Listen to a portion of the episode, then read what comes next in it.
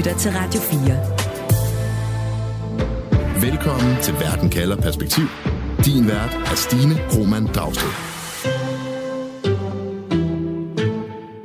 Danmarks udenrigsminister Lars Løkke Rasmussen tror, han taler med en kommissionsformand for den afrikanske union. Italiens premierminister Meloni tror, hun taler med en afrikansk præsident. Men i virkeligheden så er det russiske satirikere, der snyder sig til et møde med de to toppolitikere. Og selvom vi herhjemme kan grine af, at Lars Løkke ikke kan høre forskel på en russisk og en vestafrikansk accent, så er spørgsmålet, om det her blot er pinlig underholdning, eller om det er en snedig del af Putins informationskrig, når russiske satirikere igen og igen fupper vestlige ledere. Derfor spørger jeg i dag, er det satire eller krigspropaganda, når russiske fupmager snører Lars Lykke? Jeg hedder Stine Krummernd Dragsted. Velkommen til Verden kalder perspektiv, hvor jeg stiller et spørgsmål, der giver dig perspektiv på verden omkring os, og på 30 minutter giver dig svar. Husk, at du kan følge os i din podcast-app. Du lytter til Radio 4. Danmarks udenrigsminister Lars Løkke Rasmussen sidder bag sin computerskærm og har åbnet sin video, så manden, som Løkke tror, han skal mødes med eller holde møde med, Musa Faki, kan se ham. Men det er ikke Musa Faki, som er tidligere premierminister i det vestafrikanske land Chad, og i dag er kommissionsformand for den afrikanske union, som Lykke taler sammen med. Det er derimod to russere, de kalder sig selv satirikere, som er i gang med at narre den danske udenrigsminister, da han svarer på, hvordan han ser på krigen i Ukraine. At some point, uh, I guess that the Ukrainian president will uh, adjust the situation and uh, and declare that uh, this is now the time for start negotiations. Ja, på et tidspunkt så tror jeg, at den ukrainske præsident vil begynde at overveje, om det er tid til at begynde forhandlinger for blandt andet øh, den danske udenrigsminister sagt, da han her bliver bedt om at forudse udviklingen i krigen i Ukraine af de her to satirikere. Velkommen til Verden kalder Yevgeni Golovchenko. Du forsker i politik på sociale medier og politisk kommunikation i internationale konflikter ved statskundskab på Københavns Universitet, og du er også en del af Copenhagen Center for Social Data Science. Evgeni, du ser ikke det her som fupmageri, og heller ikke som et udtryk for sjov satire. Hvorfor ikke?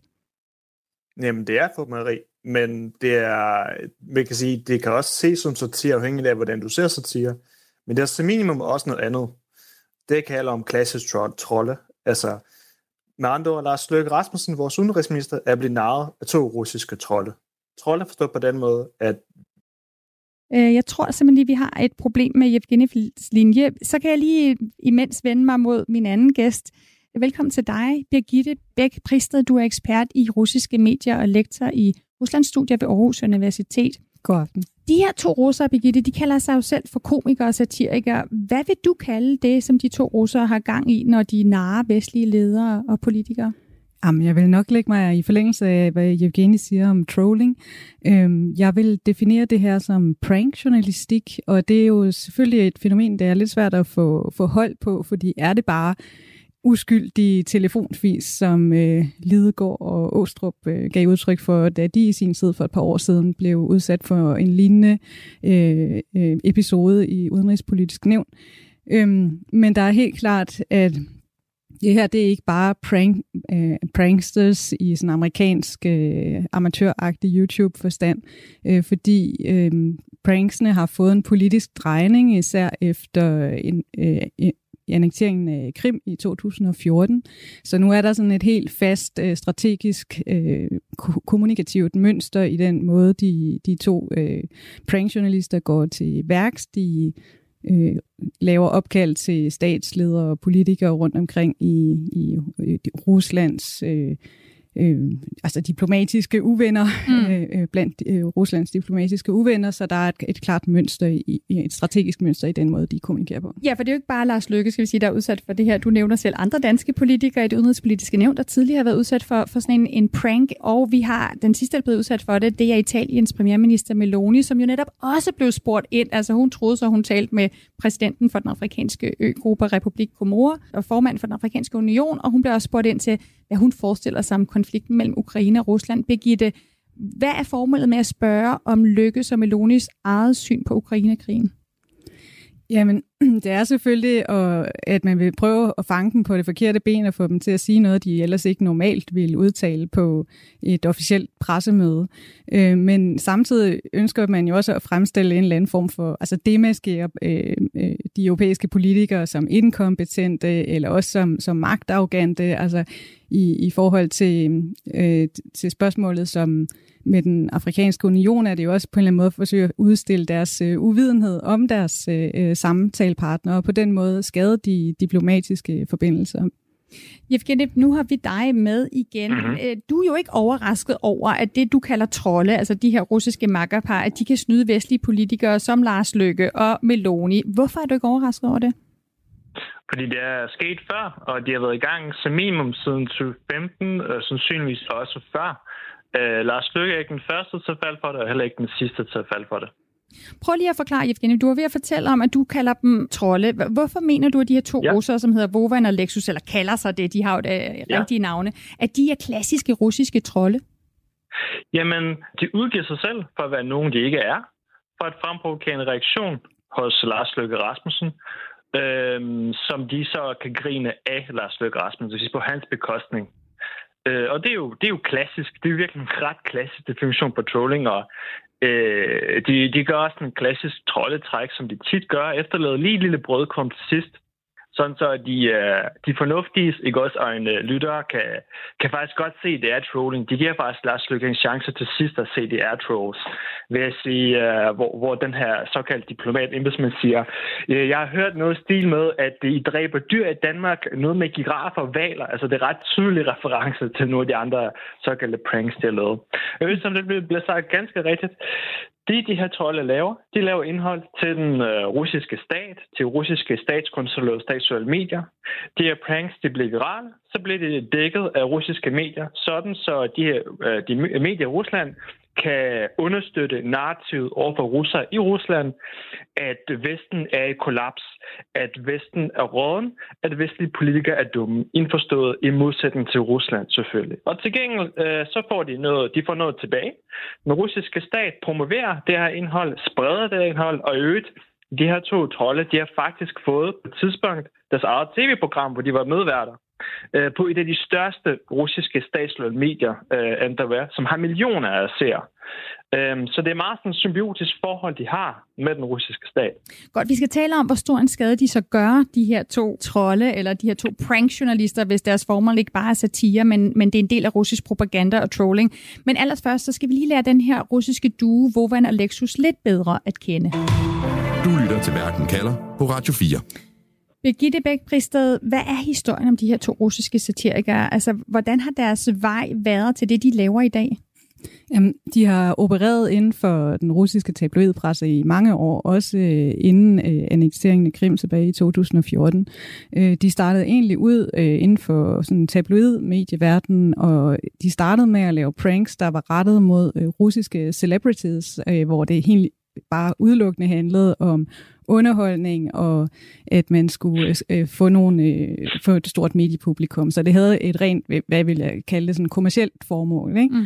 Og så er det først øh, efter annekteringen af Krim, at, at, at deres pranks får sådan en, en klar pro-Kreml-linje, og får en klar øh, politisk drejning, hvor det ikke længere er celebrities. Altså Lykke er jo ikke ligefrem en celebrity for et mm. russisk tv-publikum, men, øh, men øh, at, at det, det får det her sådan mere øh, politisk drejet formål. Mm. Og hvis hvis man spørger dem selv, altså så påstår de jo, at øh, jamen, vi er uafhængige, vi får ikke øh, penge, vi bliver ikke betalt af nogen, vi, øh, vores synspunkter, de flugter tilfældigvis bare lige med Kremls. Øhm, men, men det er jo rigtigt, at, at de bliver de bliver vist på, på russiske landstækkende kanaler, og øh, udover det her med, hvem der ligesom finansierer dem, som vi mangler at få hold på, altså hvem, hvem giver dem penge for det, de laver, øh, Øh, så synes jeg også, at man bør spørge sig selv om, hvor får de egentlig adgang til informationer fra? Altså hvem briefer dem, hvem hjælper dem i deres øh, forhåndsresearch? Har de rent faktisk forbindelser til øh, russisk efterretningstjeneste, eller hvem der nu ellers holder øje med, hvad der foregår af møder i Lykkes kalender eller i udenrigspolitisk nævn. Ja, for det kan jo lidt undre, at man sådan ikke bare kan øh, optræde som en eller anden vestafrikansk politiker, men også at man sådan har adgang til Melonis eller Lars Lykkes øh, kalendere og, og, og kan komme ind og få en samtale at møde sig op der. Evgeni, altså, hvad ved vi om deres forhold, de her to russere, til den, for eksempel den russiske præsident Putin, eller hvor tætte de er på den russiske politiske top? Altså, meget bekendt ikke ret meget. Man kan sige, måden de opererer på, er i hvert fald på et niveau med efterretningstjenester. Jeg siger ikke, at de har støttet efterretningstjenesten, men de er i hvert fald enten så er de støttet efterretningstjenester, og så er de meget, meget, meget dygtige. Og øh, det kan sagtens være det, kan sagtens være det sidste. Men jeg vil lige understrege, det er ikke alle, der, får, der, der bliver medværter i et show på de største øh, eller kanaler i Rusland. Øh, det, det viser sig minimum, at der er tillid til dem, øh, som, ja, som nogen, der kan bidrage til propagandamaskinen, som begynder at udfolde sig så småt mere og mere og mere i løbet af sidste år. Okay, vi, har ikke, vi ved ikke direkte, hvad deres forhold er, men, men, men både dig, Birgitte, ser ud fra, hvad de kan, og den rolle, de har fået nu, så er der en symbiose der. Hvad siger du, Birgitte? Ja, altså, vi har jo ikke belæg for det, Nej. så vi kan stille det som spørgsmål, kritiske spørgsmål, og, og noget, der måske også bør, et spørgsmål, der bør undersøges eller bør rejses, det er jo det her med, at for eksempel samtalen med Lykke, jeg mener, den blev øh, optaget før sommerferien, ikke tilbage i juni, og med, med Veloni, det var i, i september, så der går jo også et, øh, et par måneder måneder mellem, at, at optagelserne finder sted til, at det, det rent faktisk øh, bliver releaset. Ikke? Og jeg tænker, at øh, hvis det var sådan spontan pranksters aktivisme nede fra bottom up, så ville det jo være nemt bare spontant at poste noget på, øh, på en hvilken som helst social mediekanal. Øh, men hvis der er så lang proces fra, at optagelsen finder sted til, at det rent faktisk kommer ud, så er det for mig at se en indikator på, at der foregår en eller anden godkendelsesproces, hvor noget ryger op i et byråkratisk hierarki, eller ryger højere op i systemet til en eller anden form for godkendelse, før at det, det kommer ud. Og det er, jo bare, øh, det er jo bare kritiske spørgsmål, for jeg har ikke belæg for noget af det. Men jeg kunne godt tænke mig at, at rette den udfordring at finde ud af, hvad er forbindelsen tilbage til, til de danske journalister, Øh, fordi jeg synes, prankjournalistikken stiller jo også nogle spørgsmål til, hvordan skal vi som øh, demokrati øh, svare igen på det her, og hvad er vores egen journalisters rolle i det her? Fordi øh, normalt så bliver normalt så er øh, øh, vores undersøgende journalisters opgave jo netop at være magtkritiske. Så hvis Lars Lykke bruger 3.000 kroner på et par sko, eller falder i søvn til klimatopmødet i Bellacenteret, eller flyver for meget på første klasse, jamen så er det jo super vigtigt, at vi har nogle øh, journalister, der er i hælene på ham, eller gør grin med ham, eller satirikere, som er magtkritiske og får hævet vores magtelite ned på gulvet igen. Øh, det er jo en del, vigtig demokratisk funktion. Mm. Men når vi som øh, oplyst, åbent demokrati øh, cirkulerer de her øh, videoklips i vores egen presse, jamen så kan vi jo risikere, at vi går mod, øh, altså at vi går afsenderens ærne ved at være med til at sprede den her, eller øh, reproducere den her mis, øh, misinformation, som, som bliver skabt. Øh, så derfor så tænker jeg sådan, at øh, ja, vi må hellere sætte øh, en flaske øh, finsk erstatningsvodka på højkant til de øh, danske journalister, der finder ud af, øh, hvad forbindelsen egentlig er. Det er en god opfordring. Den er hermed givet videre. Det kan være, at det er nogen her, eller er nogle af mine kollegaer, der tager den opfordring op. Men det er også en pointe, Birgitte, jeg gerne lige vil dykke lidt mere ned i, øh, også sammen med dig, Evgeni. Altså hvis vi taler om, at de jo er en del af en informationskrig, de her to russiske satirikere, og hvad det betyder for, hvordan vi skal forholde os til den her satire. Radio 4. Ikke så forudsigeligt. Ja, fordi Evgeni, altså du siger, at du kalder dem trolde, og du siger, at de er en led i en informationskrig mod Vesten. Prøv lige at fortælle, hvad er det for en rolle, de her to russere, som kalder sig selv satirikere, ja. hvad for en rolle har de i Ruslands informationskrig? Hvad er det, de opnår med det? Jamen uanset hvem er det, der giver dem penge eller ikke giver dem penge, øh, om det er fuldstændig frivilligt eller ej, så er de med til at generere indhold, øh, som så bliver brugt af de statsloyale medier. Det bliver brugt til, ud, øh, til udfylde sendefladen øh, for derved at understøtte statens store strategiske narrativer om, om Vesten og om Rusland. Og hvad er det for et narrativ? Hvad er det for en fortælling, de gerne vil udstille? Jamen, det er en fortælling om øh, en korrupt og svag Vesten, øh, bestående af dumme politikere og dårlig moral, noget med dyrsex for eksempel. Øh, indforstået i modsætning til, øh, til Rusland, fordi på russisk tv er det ser du selvfølgelig ikke den slags sagt om Rusland, og øvrigt, de laver sjældent, eller hvis ikke aldrig pranks om øh, øh, nogle ledere i Kina, Iran, eller for den sags skyld i, i den russiske regering. Så det bliver brugt øh, til at øh, generere indhold, som indgår i, i den russiske propagandamaskine, som blev brugt til at legitimere blandt andet øh, Ruslands invasion af Ukraine i 2014 og 2022. Mm, hvor brugbart et våben er det, Evgeniev? Altså, hvor brugbart et våben er det for Putin i den her informationskrig mod Vesten? Jamen, de her to trolde er jo en dråbe i et større hav. Øhm, de, er jo, de udfælder måske nogle minutter om ugen max øh, i gennemsnit i et kæmpestort maskineri, der kører 24-7. Øh, men en dråbe kan sagtens være vigtig. altså uden dråber er det ikke noget hav, så at sige. Øh, men altså i forhold til, altså jeg er meget enig i det, der blev sagt før. Det stiller mm. selvfølgelig nogle øh, kritiske spørgsmål til, hvordan vi skal holde til det. Og der må nok sige, at vi burde bruge de her dråber til, til at illustrere, hvordan, hvordan virkeligheden ser ud i Rusland, og hvordan informationsrummet ser ud, og lære noget simpelthen om informationskrigsførelse mere bredt. Okay, men, men bare lige for at være sikker på, at jeg forstår, hvad du siger, Evgeni, så er der ikke noget, der tyder på, at når de for eksempel forsøger at få Meloni og Lars Løkke ud på glat is ved at spørge ind til krigen i Ukraine, så er det ikke sådan, at man i Ukraine sidder og tænker, åh, nu er det lykkedes, altså nu, skal yeah. bare, nu bliver der skabt splid mellem Ukraine og, og de yeah. vestlige landes ledere her. Formålet med interview med Lars Løkke er tydeligvis at, skabe, at prøve på at skabe splid øh, mellem Danmark og Ukraine. Altså, de prøver på at virkelig meget bredt fortolke, øh, lægge en fortolkning ind i Lykkes ord, om at øh, der er, øh, de, de, de drejer hans ord sådan, så lyder som om, der er nogle, at han bekræfter, at der er hemmelige forhandlinger et sted, hvor Ukraine skal opgive sit territorium. Og grunden til, at de bringer det emne op, det er, fordi det er super provokerende for ukrainer at høre, at der, at der er nogen, der, øh, der siger, at den slags, at Ukraine skal opgive territorium. Og øvrigt, det er rigtig meget en stemmelse med det narrativ, som russerne prøver på at indsprøjte det ukrainske informationsrum. De prøver på at overbevise ukrainer om, at Vesten er ligeglad, at Vesten skal nok give op på Ukraine på et tidspunkt tidspunkt. Men det har ikke fyldt i ukrainske øh, mediebillede særlig meget. Mm. Det er ikke skabt overskrifter på nogen måde. Det, der skaber overskrifter i Ukraine, det er, øh, hvem døde i hvilket angreb i løbet af i nat. Øh, og i øvrigt, man er ret vant til russisk krigsførsel, øh, informationskrig herunder, så det er ikke det, der skaber overskrifter okay. på nogen måde og der siger du, Birgitte, det skaber overskrifter herhjemme med nogle bestemte typer overskrifter. Det skal vi måske forholde os lidt til. Altså, nu har jeg lige bare prøvet at slå op, hvad for nogle overskrifter der kom. Russisk øh, komiker, du har snydt Georgia Meloni i opkald. Russisk komiker, du har igen taget røven på Danmark. Jeg støtter selv på, på det her, altså hele den her historie i DR's satireprogram, Tæt på Sandheden, som lavede grin med ikke russerne og de to øh, fupmager, men at Lars Løkke ikke kunne kende forskel på en russisk og en vestafrikansk accent. Hvad er det de får ud af, at vi griner af vores politikere, Begitte, når de falder i den her fælde? Altså går vi i virkeligheden deres ærne? Øhm, ja, altså humor har jo altid spillet en vigtig rolle i øh, magtkritik, og, og som regel så er det jo en god en god rolle øh, af humor, at, øh, at vi har øh, satire, der gør grin med vores politikere, og lad os endelig blive ved med det.